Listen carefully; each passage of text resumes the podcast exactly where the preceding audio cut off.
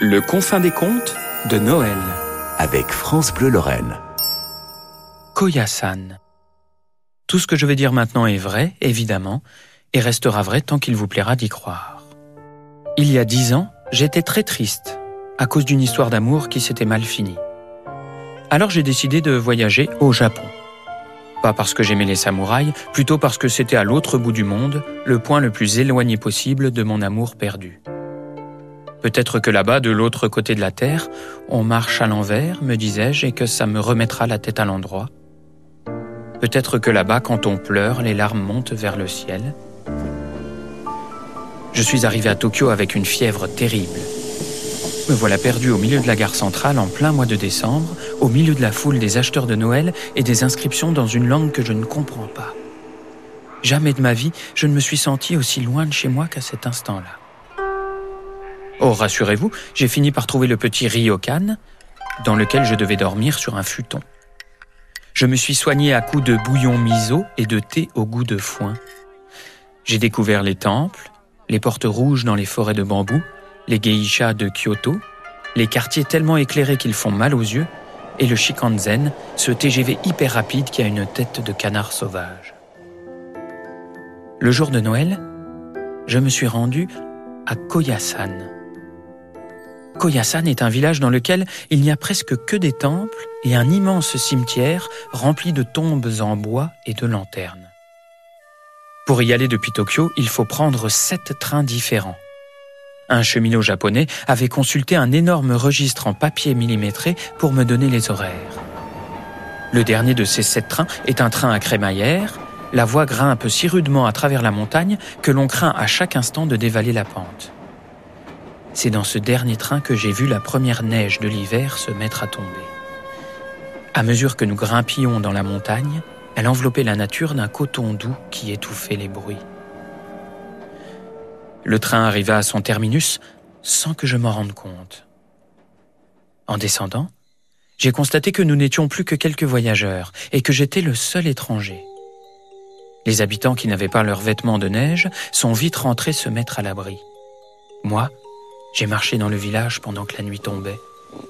Mes pas dans la neige faisaient un bruit de meringues brisées. Seul, dans la rue, je regardais par les fenêtres des quelques maisons, essayant de voler de petits moments d'intimité. Les lanternes me guidaient dans l'obscurité. J'arrivais enfin dans le temple où je devais dormir. Un moine m'accueillit. Après avoir vérifié mon identité, sans un mot, il m'emmena dans la cellule qui m'était destinée.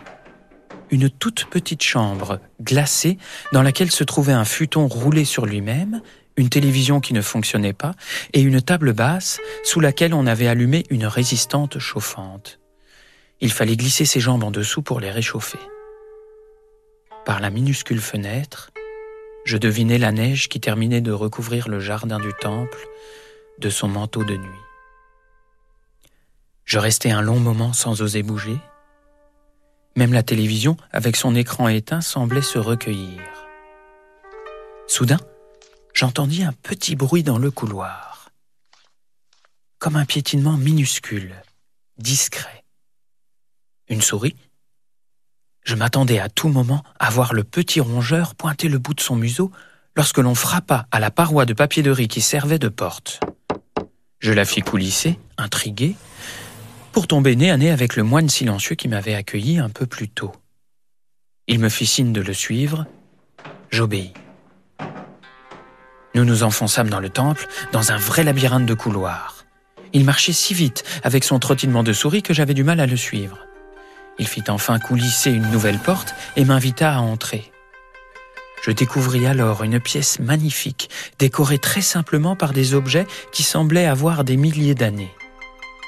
Sur une table basse, il y avait un plateau. Mon repas du soir, mon dîner de Noël. Je ne saurais pas vous raconter ce repas. C'est la seule fois de ma vie où je versais quelques larmes tellement ce que je goûtais était délicieux. Chaque bouchée était une expérience incroyable. Je découvrais de nouvelles choses.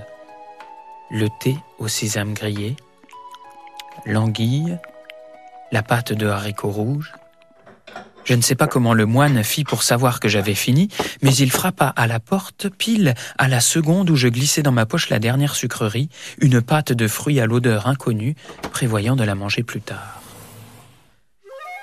De retour dans ma cellule, je me glissais sous la table chauffante et j'écoutais la neige tomber. Je n'entendais rien, sinon le tambour timide de mon propre cœur. Soudain, le bruit dans le couloir, encore. Était-ce à nouveau le moine? J'entr'ouvris la porte, risquai un œil. Rien à gauche, rien à droite. Aucune silhouette qui détale dans le dédale.